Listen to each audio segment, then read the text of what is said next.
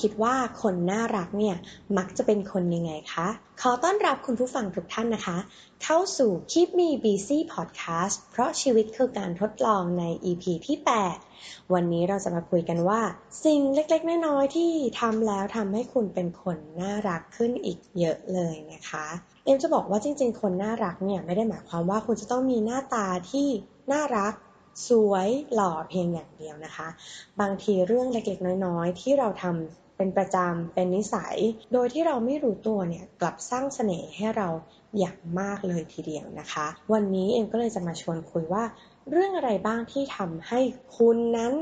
เป็นคนที่น่ารักและมีเสน่ห์มากขึ้นนะคะ อันนี้ไม่ต้องออกตัวก่อนว่าไม่ได้เป็นคนที่น่ารักแล้วก็มีเสน่ห์นะคะ อันนี้เนี่ยมาจากประสบการณ์ส่วนตัวนะคะ รวมถึง คำบอกเล่าจากพี่ๆที่ออฟฟิศนะคะว่าพอเขาเจอแบบนี้เขารู้สึกประทับใจในตัวคนคนนั้นนะคะ เราก็สามารถที่จะสร้างเสน่ห์ของตัวเองจากเรื่องเล็กๆ น้อยๆ เหล่านี้ได้เช่นกันนะคะ บางทีเนี่ยเราอาจจะทำอยู่แล้วโดยที่เราไม่รู้ตัว หรือบางทีนะคะมันก็ไม่ได้เป็นเรื่องยากถ้าเราจะเริ่มฝึกฝนตัวเองแล้วก็ลองทำดูนะคะ วันนี้เรามี 15 ข้อที่เราจะมาคุยกันค่ะ ข้อแรกนะคะก็คือการยิ้มค่ะ บางทีเราคิดว่า ยิ้มกันก็ก็ยิ้มอยู่แล้วทุกวัน เอ็นจะบอกว่าบางทีเนี่ย รอยยิ้มของเราเนี่ยหนึ่งครั้งเนี่ยอาจจะทำให้โลกของใครบางคนเนี่ยสดใสขึ้นมาเลยนะคะ เพื่อนบางคนหรือว่าเพื่อนร่วมงานของเราหรือแม้กระทั่งคนในครอบครัวค่ะ เขาอาจจะเจอเรื่องแย่ๆมา การได้รับรอยยิ้มจากเราสักหนึ่งครั้งเนี่ยนะคะ อาจจะทำให้วันของเขาว่าดีขึ้น เพราะมันเป็นเรื่องดีเรื่องเดียวที่เกิดขึ้นก็ได้นะคะ อันเนี้ยก็อาจจะจะให้ทุกคนนะคะ ยิ้มให้บ่อยขึ้น แต่ก็ต้องดูด้วยนะคะว่าถ้ากำลังโดนดุอยู่เนี่ยก็อย่าไปยิ้มสุ่มสี่สุ่มห้านะคะมีพี่คนหนึ่งนะคะที่ออฟฟิศเนี่ยบอกว่าจริงๆแล้วเขาชอบน้องๆเนี่ยที่ยิ้มให้นะคะ เพราะเขารู้สึกว่า เด็กคนนี้มีมนุษยสัมพันธ์ที่ดี แม้ว่าจะไม่เคยคุยกัน แต่ว่ามันเหมือนสร้างความประทับใจแรกให้กับคนที่ไม่รู้จักนะคะ อันนี้ก็ลองไปฝึกยิ้มให้บ่อยขึ้นนะคะ จริง ๆ มีเทคนิคนะคะจากเจ้านายของเอ็มเองนะคะ บอกว่าเวลาที่เอ็มทำงานเนี่ยคิวมักจะปูโปเสมอนะคะ พี่เขาก็เลยแนะนำให้ลองเอากระจกนะคะ มาลองส่องหน้าตัวเองเวลาทำงานดูนะคะ ก็เคย ลองทำแล้วนะคะ ก็พบว่าเป็นคนที่น้าบึ้งตึงและสร้างบรรยากาศลบๆ ให้กับที่ออฟฟิศไม่น้อยเลยนะคะ หลังจากนั้นเนี่ยก็เลยลองยิ้มให้บ่อยขึ้น ก็กลายเป็นว่าตัวเราเองะค่ะ มีความสุขจากสิ่งนี้ แล้วเราก็เหมือนได้ปล่อยประจุบวกนะคะ เพิ่มขึ้นให้กับทีมแล้วก็ที่ทำงานนะคะ อันนี้ไม่ได้มีคนบอกนะคะ อันนี้คิดเองล้วนๆเลยนะคะ ข้อที่ 2 ค่ะ เวลาที่คุณเปิดประตูนะคะ อย่าลืมเผื่อที่จะลองหันไปมองว่ามีคนเดินตามเราหรือเปล่า มีหลายครั้งนะคะที่ เอ็มรู้สึกประทับใจคนที่เขาเปิดประตูปุ๊บเขาหันมามองว่า เอ๊มีคนเดินตามหรือเปล่า แล้วเขาเปิดครั้งไว้ให้เรานะคะ แล้วก็อยู่ในระยะที่มือของเราเนี่ย พร้อมจะจับประตูต่อจากเขานะคะ ปลอดภัยทั้งคนเดินนำแล้วก็คนเดินตามด้วย วัฒนธรรมนี้เนี่ยนะคะที่ต่างประเทศเนี่ยก็เหมือนจะเป็นเรื่องที่ปกตินะคะเขาก็มักจะทำกันเสมอ แต่ในบ้านเราเนี่ยอาจจะไม่ได้มีการพูดถึงกันมาก อันนี้เอ็มคิดว่าเวลาทำแล้วเนี่ย สิ่งที่เอ็มได้กลับมาเสมอก็คือคำขอบคุณ แล้วก็รอยยิ้มจากคนแปลกหน้าที่เราไม่รู้จักนะคะ อันนี้อยากให้ลองทำดู เพราะว่าหนึ่งก็คือเพื่อเพื่อความปลอดภัยของคนที่เดินตามเรา แล้วก็เป็นการสร้างรอยยิ้มแล้วก็สิ่งดีๆ ให้กับคนรอบข้างเราโดยที่เราไม่รู้ตัวเช่นเดียวกัน ข้อที่ 3 ก็คือ คุณเคยหยุดรถให้คนเดินข้ามถนนข้ามไหมคะอันนี้หลายคนนะคะก็อาจจะบอกว่า จริงๆ แล้วคนต้องหยุดรอให้รถใหญ่ไปก่อนสินะคะ ถ้ามันอยู่ในวิสัยเนี่ยที่เราจะหยุดรถแล้วก็ปลอดภัยเนี่ยนะคะ การหยุดรถให้คนข้ามเนี่ยก็ทำให้เขาหรือว่าผู้ร่วมใช้ถนนกับเราเนี่ยนะคะ เขาชุ่มชื่นหัวใจได้ไม่น้อยเลยนะคะ ลองคิดดูสิคะช่วงนี้เนี่ยทั้งฝุ่นทั้งควัน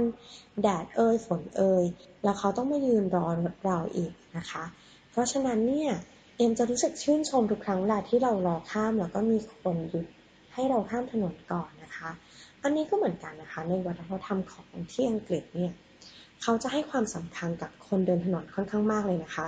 เพียงแค่เขาเห็นว่าคุณยืนอยู่ข้างถนนนะคะ แม้ว่าจะไม่มีสัญญาณไฟเนี่ยเมื่อเขาเห็นว่าเราจะข้ามเขาก็เบรกแทบจะหัวทิ่มเลยค่ะ เพื่อให้ทางเราเนี่ยให้เราเดินไปก่อน อันนี้ก็เป็นสิ่งดีๆที่ได้เรียนรู้มาจาก ตอนที่ไปเรียนนะคะ แล้วก็รู้สึกว่าเป็นเสน่ห์ของคนบ้านนี้เมืองนี้แม้ว่า เราจะรู้สึกว่าฝรั่งเมืองนี้ดุจังเลยนะคะ แต่ว่าพอเป็นเรื่องการหยุดรถให้คนข้ามแล้วเนี่ยก็ต้องยกนิ้วให้เขาเลยนะคะ ข้อ 4 ก็คือ ใช้ช้อนกลางเวลาที่เรารับประทานอาหารร่วมกับผู้อื่นนะคะ อันนี้อาจจะเป็น มารยาททางสังคมพื้นฐาน แต่หลายคนเนี่ยหลงลืมไปเลยนะคะ บางคนอาจจะใช้ความเคยชินหรือว่าความสนิทสนมแล้วก็บอกว่าอุ้ยวันนี้พี่ขอไม่ใช้ช้อนกลางนะพี่ขี้เกียจบางทีเนี่ยนะคะ คนร่วมโต๊ะเนี่ยเขาก็รู้สึกกระอักกระอ่วนที่จะบอกว่า เออพี่ใช้ช้อนกลางได้ไหมคะ ใช้เถอะค่ะ บางทีเขาก็เกรงใจหรือว่าไม่กล้าที่จะพูดออกมานะคะแต่จริงๆแล้วลึกๆเนี่ยหลาย ๆ คนก็ยังต้องนึกถึงเรื่องสุขอนามัย โดยเฉพาะช่วงที่เป็นหวัดนะคะ หรือว่ามีโรคระบาดหรือว่ามีโรคติดต่อที่เกิดขึ้นเดี๋ยวนี้ก็มีโรคมากมายนะคะ การใช้ช้อนกลางเนี่ย สื่อถึงว่าคุณกำลังใส่ใจคนรอบข้างและคนใกล้ตัวของคุณอยู่นะคะ แถมอีกนิดนึงก็คือเชื่อว่าสาวๆออฟฟิศหรือว่าหนุ่มๆออฟฟิศเนี่ยนะคะ มักจะต้องซื้อผลไม้รสเข็นนะคะ ขึ้นมารับประทานที่ออฟฟิศอย่างแน่นอนเลย คุณเคยเจอไหมคะว่าเพื่อนเนี่ยนะคะ หยิบผลไม้แล้วก็จิ้มลงไปในน้ำจิ้มแล้วเขาก็ใช้รอยกัดรอยเดิมจิ้มเข้าไปในน้ำจิ้มของเราค่ะ อันนี้จะบอกว่าหลายคนเนี่ยเขาถือนะคะว่ามันเปื้อนน้ำลายคุณแล้ว แล้วคุณก็ยังจิ้มเข้าไปในน้ำจิ้มอีก หลายคนเนี่ยยี้เลยนะคะ เพราะฉะนั้นถ้าคุณอยากจะรับประทานอาหารแล้วจิ้มน้ำจิ้ม คุณอาจจะใช้ช้อนเล็ก ๆ ใช้ช้อนกาแฟนะคะ ตักน้ำจิ้มขึ้นมา แล้วก็ราดลงบนผลไม้ของคุณ หรือถ้าไม่มีนะคะ คุณก็กลับด้านแล้วก็จิ้มในด้านที่ยังไม่สัมผัสปากของคุณ อันนี้เป็น choice อีก choice หนึ่งนะคะ ซึ่งหลายคนเนี่ยพูดกับเอ็มเหมือนกันนะคะว่า บางทีน้ำจิ้มไม่กล้ากินต่อ อันนี้บางทีบางคนอาจจะเป็นโดยที่ไม่รู้ตัวนะคะ เพราะฉะนั้นช้อนกลางและการรับประทานอาหารร่วมกับคนอื่นเนี่ย เราต้องระวังนะคะ ข้อที่ 5 แล้วนะคะ ก็คือการใส่หน้ากากอนามัยเมื่อไม่สบายนะคะ อันนี้ก็ต้องถือว่าตอนนี้สังคมของเราก็เริ่มให้ความสนใจนะคะ เกี่ยวกับการป้องกันโรคติดต่อรวมถึงป้องกันตัวเองจากคนที่ไม่สบายด้วยนะคะ โดยเฉพาะช่วงนี้ฝุ่น PM 2.5 นั้นรุนแรงเหลือเกินนะคะ การใส่หน้ากากเมื่อเราไอหรือจามเนี่ยก็เหมือนเป็นการที่จะทำให้เรารู้สึกว่า เราแคร์คนรอบข้างมากยิ่งขึ้นนะคะ เวลาไม่สบายเนี่ยไม่ใช่เรื่องสนุกเลย โดยเฉพาะป่วยกันทั้งทีม ถ้าคุณรู้สึกว่าคุณกำลังป่วยไอจามใส่หน้ากากอนามัยเถอะนะจ๊ะคนดี ข้อ 6 นะคะ ยังวนเวียนอยู่กับมารยาทบนโต๊ะอาหารนะคะ ก่อนที่จะเริ่มรับประทานอาหารเนี่ยเอ็มรู้สึกว่าคนที่น่ารักเนี่ยเขามักจะตักอาหารให้กับเพื่อนร่วมโต๊ะอาหารก่อนเสมอ อันนี้เอมรู้สึกประทับใจน้องคนหนึ่งนะคะ ในทีมที่เวลาที่เขาจะเริ่มรับประทานอาหารเนี่ยแม้ว่าเขาจะหิวยังไงเนี่ยเขาก็จะใช้ช้อนกลางนะคะ แล้วก็ตักอาหารให้เราก่อน ถือว่าเป็นการเริ่มต้นและหลังจากนั้นเขาก็จะเริ่มรับประทานอาหาร ซึ่งเอมเชื่อว่าสิ่งเล็กๆ น้อยๆ เหล่านี้สร้างความประทับใจให้กับคนที่พบเห็นหรือว่าคนที่พบเจอนะคะ ข้อต่อไปค่ะ หลายออฟฟิศนะคะ ก็อาจจะมีลิฟต์แล้วเวลาที่เราขึ้นลิฟต์เนี่ยนะคะ หลายครั้งลิฟต์ก็อาจจะมีปุ่มกดให้แค่ฝั่งเดียว ซึ่งอันนี้ก็ไม่เข้าใจเหมือนกันนะคะ ว่าออกแบบลิฟต์มายังไง เราก็ไม่ได้มองนะคะ แล้วก็อืมก็กดลิฟต์เฉพาะของตัวเองเท่านั้น เอมรู้สึกประทับใจ แล้วก็หลายคนรู้สึกประทับใจคนที่ใส่ใจแล้วก็ถามว่าไปชั้นไหนคะ ไปชั้นไหนครับ พอกดให้สิ่งที่เราได้ก็แน่นอนค่ะคำขอบคุณหรือว่ารอยยิ้มจากเพื่อนร่วมลิฟต์ของเรานะคะ อันเนี้ย ทำเถอะดีแล้วก็แสดงถึงความใส่ใจของคุณ แล้วคุณก็จะน่ารักขึ้นอีกเยอะเลยนะคะ แล้วก็สำหรับน้องๆนนะคะที่เป็น first jobber เนี่ยหลายๆ คนนะคะพี่ๆเขาก็คิดว่าการที่น้องเนี่ยกล่าวทักทายก่อนเมื่อเริ่มงานที่ใหม่หรือว่าเริ่มเจอคนใหม่ๆเนี่ยนะคะ เป็นจุดเริ่มต้นเล็กๆ ในการสร้างเพื่อนใหม่ ซึ่งเหมือนเปิดประตูบ้านเราให้คนอื่นเนี่ยรู้จักเราในมุมที่ดีมากยิ่งขึ้นนะคะ พราะฉะนั้นโดยเฉพาะน้องๆเด็กๆนะคะอาจจะเริ่มทักทายพี่ๆผู้ใหญ่ก่อนหรือว่าพี่ๆในทีมก่อนนะคะว่า สวัสดีครับสวัสดีค่ะ เรื่องเล็กๆ แบบนี้นะคะ ไม่น่าเชื่อว่าเด็กๆ สมัยนี้ที่เริ่มทำงานหลงลืมไปนะคะ น้องอาจจะไม่ต้องถึงขั้นยกมือไหว้ก็ได้นะคะ แต่ว่าเป็นคำพูดว่าพี่เอมสวัสดีครับพี่เอมสวัสดีค่ะ เพียงเท่านี้นะคะ พี่ๆเขาจะรู้สึกว่าอุ้ยดีจังเลยนี่ขนาดบางทีเนี่ยไม่รู้จักกันเขายังจำชื่อเราได้ด้วย ข้อต่อมาค่ะ คุณเจอไหมคะ เวลาที่คุณกำลังหาที่จอดรถ แล้วคุณก็เห็นคนกำลังเดินไปที่รถแล้วก็เปิดประตูรถนะคะ บางครั้งเนี่ยหลายคนนะคะที่อยู่ในรถและรอด้วยใจจดจ่อเนี่ยจะรู้สึกว่ารีบออกหน่อยไหมล่ะ บางคนก็ตะต่อนยอนะคะ กว่าจะออกช้าเหลือเกิน บางทีอะถ้าเราอะค่ะ ดูกระตือรือร้นสักนิดนะคะ ในการที่จะรีบออกจากซอง แล้วก็ให้คนอื่นเนี่ยเขาเข้าไปจอดนะคะ คุณก็จะได้รับคำชมโดยที่คุณไม่รู้ตัวนะคะ แต่ถ้าสมมติว่าคุณต้องใช้เวลากว่าคุณจะเก็บของหรือคุณต้องรอคนเนี่ยก็ไม่ผิดนะคะ ที่คุณจะบอกเขาว่ายังไม่ออกเขาจะได้ไปหาที่ใหม่โดยที่เขาไม่ต้องรอคุณ แล้วก็ทำให้รถข้างหลังเนี่ยในลานจอดรถไม่ติดนะคะ อันเนี้ย เอมว่าสื่อสารกันได้ แล้วก็ไม่เสียความรู้สึกทั้งคนรอ และคนให้รอด้วยนะคะ อีกอันนึงซึ่งเอมรู้สึกประทับใจนะคะ ล่าสุดเนี่ยเอมได้ไปพรีเซนต์งานนะคะกับผู้ใหญ่นะคะท่านหนึ่งแล้วก็ท่านสามารถที่จะจำชื่อเราได้เราก็ไม่คิดว่าเด็กตัวเล็กๆ อย่างเราเนี่ยนะคะ เขาจะจำชื่อได้เอ็มก็รู้สึกว่าสิ่งนี้เป็นเสน่ห์มากๆเลยนะคะสำหรับคนที่วันหนึ่งจะก้าวมาเป็นแมเนเจอร์ ก้าวมาเป็นเจ้านาย หรือแม้กระทั่งน้องเด็กๆเองเนี่ยเวลาที่จดจำชื่อของผู้สนทนาได้เนี่ยนะคะ เหมือนเป็นการสร้างความประทับใจให้ด่านแรกเลยนะคะว่าวิตายแล้วเขาจำชื่อได้ เขาใส่ใจเราจังเลยนะคะ เพราะฉะนั้นจำชื่อคู่สนทนาให้ได้นะคะ ถ้าจำไม่ได้ก็ลองเขียนใส่น้ำบัตรนะคะ ถ้าเป็นลูกค้าหรือว่าบางทีเนี่ยแอบมาจดไว้ในสมุดจดโน้ตของตัวเองนะคะว่า คนนี้ชื่อนี้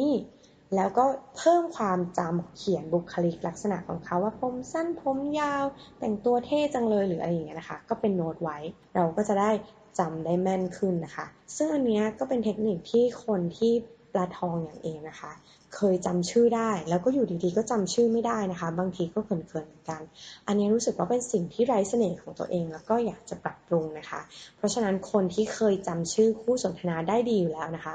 ปรบมือให้เลยนะคะ ถือว่าคุณเป็นคนที่ใส่ใจแล้วก็น่ารักมากๆเลยค่ะ ข้อต่อมานะคะ ก็คือเราควรจะแนะนำเมื่อจำเป็นค่ะ หลายคนเนี่ยนะคะมีความหวังดีกับเพื่อน กับเพื่อนร่วมงานนะคะ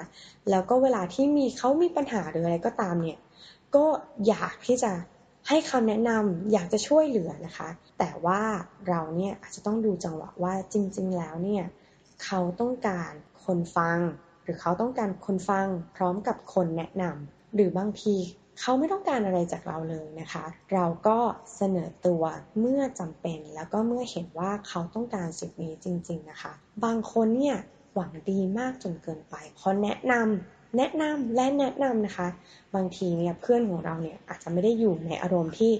ต้องการจะฟังคำแนะนำของเราในตอนนั้น เขาอาจจะต้องการเวลาในการคิดวิเคราะห์ แล้วก็แยกแยะของเขาเองก็ได้นะคะ เพราะฉะนั้นเก็บคำแนะนำไว้เมื่อได้รับการร้องขอหรือว่าเมื่อจำเป็นนะคะ อีกข้อหนึ่งซึ่งหลายคนเนี่ยอาจจะติดเป็นนิสัยโดยที่ไม่รู้ตัวนะคะ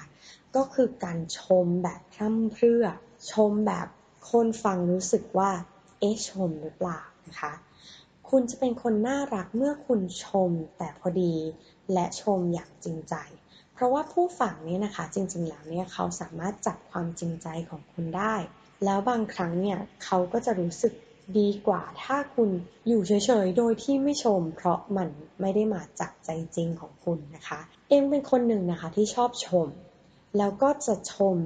เมื่อเรารู้สึกอย่างนั้นจริง ๆ โดยเฉพาะเอ็มจะรู้สึกซาบซึ้งนะคะ คุณป้าแม่ครัวนะคะ ที่ทำอาหารอร่อย แล้ววันนี้รู้สึกว่าอร่อยมากจริงๆ เราก็มักจะเดินไปบอกคุณป้าหลังจากที่เรารับประทานเสร็จแล้วก็บอกว่าคุณป้าขาววันนี้อร่อยมากๆเลยขอบคุณนะคะวันนี้ขนมอันนั้นอร่อยข้าวอันนี้อร่อยนะคะ ชมเท่านี้แค่เนี้ยค่ะ คุณป้าเนี่ยก็ยิ้มแก้มปริแล้วนะคะ แล้วบอกโอ้หนูมาจากไหนอ๋อเหรอสั่งอันนี้บ่อยหรือเปล่านะคะ อันเนี้ยชมแล้วเนี่ยสร้างบทสนทนาต่อได้นะคะ แต่อย่าชมแล้วให้ คนถูกชมนั้นสตันแล้วก็อย่างตั้งคำถามอยู่ว่า ชมจริงหรือเปล่าคะเนี่ย อันนี้นะคะก็จะกลายเป็นคนไม่น่ารักและไร้เสน่ห์ไปเลยนะคะ ข้อต่อมาหลายคนเนี่ยอาจจะชอบถามคำถาม ตั้งคำถาม เมื่อคุณถามคำถามเนี่ยคุณก็ควรจะให้ความสนใจที่จะฟังเรื่องนั้นจริง ๆนะคะ บางคนเนี่ยตั้งคำถามเพื่อให้รู้สึกว่าฉันได้ตั้งคำถามแล้ว แต่ไม่ได้ใส่ใจที่จะฟัง คำตอบจากคู่สนทนาของเรา อันนี้ก็อาจจะทำให้คุณน่ารักน้อยลงค่ะ ถ้าคุณถามและตั้งใจฟังอย่างตั้งใจเนี่ยนะคะ มันก็จะสร้างบทสนทนาที่น่าสนใจแล้วก็ต่อยอดความรู้ต่อยอดไอเดียกันต่อไปได้ เพราะฉะนั้นถ้าคิดว่าจะถามคำถามแล้ว กรุณารอฟังคำตอบด้วยใจจดจ่อ และต่อยอดบทสนทนานั้นๆ ด้วยไอเดียของคุณ หรือว่าขอคำแนะนำเพิ่มเติมนะคะ มันจะดูใส่ใจมากๆ แล้วก็เป็นสิ่งเล็กน้อยที่ทำให้คุณมีเสน่ห์ค่ะ ข้อที่ 14 นะคะเอมเชื่อว่าคนที่มีเสน่ห์และคนที่น่ารักเนี่ยมักจะเป็นคนที่พัฒนาตัวเองอยู่เสมอ ไม่ให้ย่ำอยู่กับที่นะคะ เพราะเอ็มรู้สึกว่าคนที่มีความรู้หรือว่ารอบรู้เนี่ยเขามักจะอ่านหนังสือ เดินทาง ไปในที่ใหม่ ๆ มีประสบการณ์ใหม่ๆ มาเล่าให้ฟัง แล้วเรารู้สึกว่า โอ้โห คุยกับคนนี้นั้นคุ้มจังเลย บางทีเนี่ยเราอาจจะไม่ต้องอ่านหนังสือเล่มนี้ก็ได้ เพียงแค่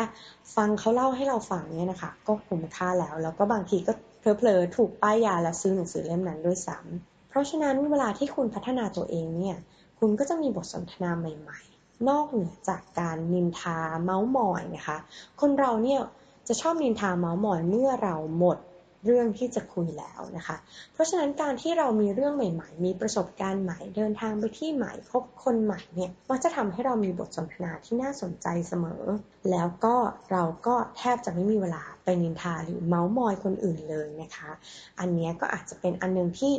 บางทีรู้สึกว่าออยู่กับคนนี้แล้วทำไมเขาถึงชอบพูดถึงคนนั้นคนนี้นะ แล้วเราเบื่อนะคะอันนี้ก็ลองคิดในมุมกลับกันว่าจริง ๆ แล้วเราเป็นคนแบบนั้นหรือเปล่า ถ้าเป็นคนแบบนั้นนะคะ ลองหาอะไรทำใหม่ๆนะคะ จะได้สร้างท็อปิกในการคุยกับคู่สนทนาได้เช่นเดียวกันนะคะ ข้อที่ 15 ค่ะ ข้อสุดท้ายก็คือว่าเราไม่ควรตัดสินใคร ทั้งที่เราไม่รู้จักเขาดีพอ อันนี้ก็เป็นอันหนึ่งที่เอ็มอ่านมาจาก The Standard Pop นะคะ อันนี้ก็น่าสนใจเพราะว่าหลายคนเนี่ยเคยเป็นไหมคะที่เห็นหน้าคนเนี้ยแล้วไม่ชอบหน้าเลยแฮะแล้วเราก็จะ ปิดตัวเองแล้วก็ไม่อยากจะทำความรู้จักกับเขาอีกแล้ว มีครั้งหนึ่งที่รู้สึกว่า เราไม่ชอบคนนี้เรารู้สึกว่าคนนี้พูดจาห้วนจังเลย แต่พอได้คุยกับเขาอะค่ะ ปรากฏว่าตอนนี้เราเป็นเพื่อนสนิทกันและสามารถคุยกันได้หลาย ๆ เรื่องเลยเอ็มคิดว่าถ้ามองย้อนกลับไปถ้าเราตัดตั้งแต่วินาทีแรกที่เรารู้จักเขาเนี่ย เราคงไม่ได้มีเพื่อนดีๆ แบบนี้นะคะ แล้วก็คงมีหลายครั้งที่เราอะพยายามปิดกั้นตัวเองไม่ให้รู้จักใครใหม่จากการที่รู้สึกว่าเห็นหน้าเห็นบุคลิกนี้แบบแรกแล้วไม่ชอบนะคะ คุณอาจจะเสียโอกาสก็เป็นได้ แถมเวลาที่คุณกำลังตัดสินใครเนี่ย คุณมักจะไม่ได้ตัดสินคนเดียวนะคะ คุณมักจะชี้ชวนหรือเชิญชวนหรือว่าพูดถึงคนคนนั้นให้กับเพื่อนคุณฟังด้วย พอพูดถึงใครในมุมที่ไม่ดีแล้วเนี่ย กลายเป็นว่าคนที่พูดไม่ดีคนคนนั้นเองนะคะที่ไม่น่ารัก เพราะฉะนั้นเนี่ยเวลาที่เราไม่รู้จักใครดีพอ หรือว่าเราเห็นหรือว่ารู้จักเขาเนี่ยแค่มุมใดมุมหนึ่งเนี่ยมันทำให้เราตัดสินเขาได้ทันที แต่เราก็เสียดายว่ามุม ที่เหลือที่ดีๆของเขาเนี่ยนะคะ เรายังไม่ทันได้รู้จักเลย หลายคนเนี่ยนะคะมีมุมที่น่าสนใจ บางคนเนี่ยเราพอเราทำงานกับเขา เขาเป็นคนแบบนึง แต่พอนอกเวลาละงานแล้วเนี่ยเขาเป็นคนที่น่าสนใจมากๆ เขามีกิจกรรมอะไรใหม่ ๆ หรือว่ามีบอร์ดเกม มีสถานที่แฮงเอาท์ที่แบบน่าสนใจ แล้วก็เขาก็เป็นคนน่าสนใจในอีกมุมหนึ่ง เพราะฉะนั้นก่อนที่เราจะตัดสินใคร อยากให้มองในแง่ดีว่า เขาอาจจะเป็นเพื่อนที่น่ารักของคนอื่น เขาอาจจะเป็นคุณพ่อคุณแม่ที่น่ารัก หรือว่าอาจจะเป็นลูกชายหรือลูกสาวที่น่ารักของบ้านใดบ้านหนึ่งก็ได้นะคะ เพราะฉะนั้นก่อนที่จะตัดสินใคร ให้ฉุกคิดก่อนว่า ตอนนี้เรากำลังมองเขาแค่ด้านเดียวหรือเปล่านะคะ เอาละค่ะ ก็หวังว่าเรื่องเล็กๆ น้อยๆ ที่มาแชร์กันในวันนี้นะคะ ก็จะเป็นประโยชน์แล้วก็ทำให้หลาย ๆ คนนะคะ เอาไปปรับใช้ได้เป็นอย่างดี หวังว่าวันนี้จะเป็นประโยชน์แล้วก็พบกันใหม่ใน Keep Me Busy Podcast ใน EP หน้านะคะ วันนี้ก็สวัสดีค่ะ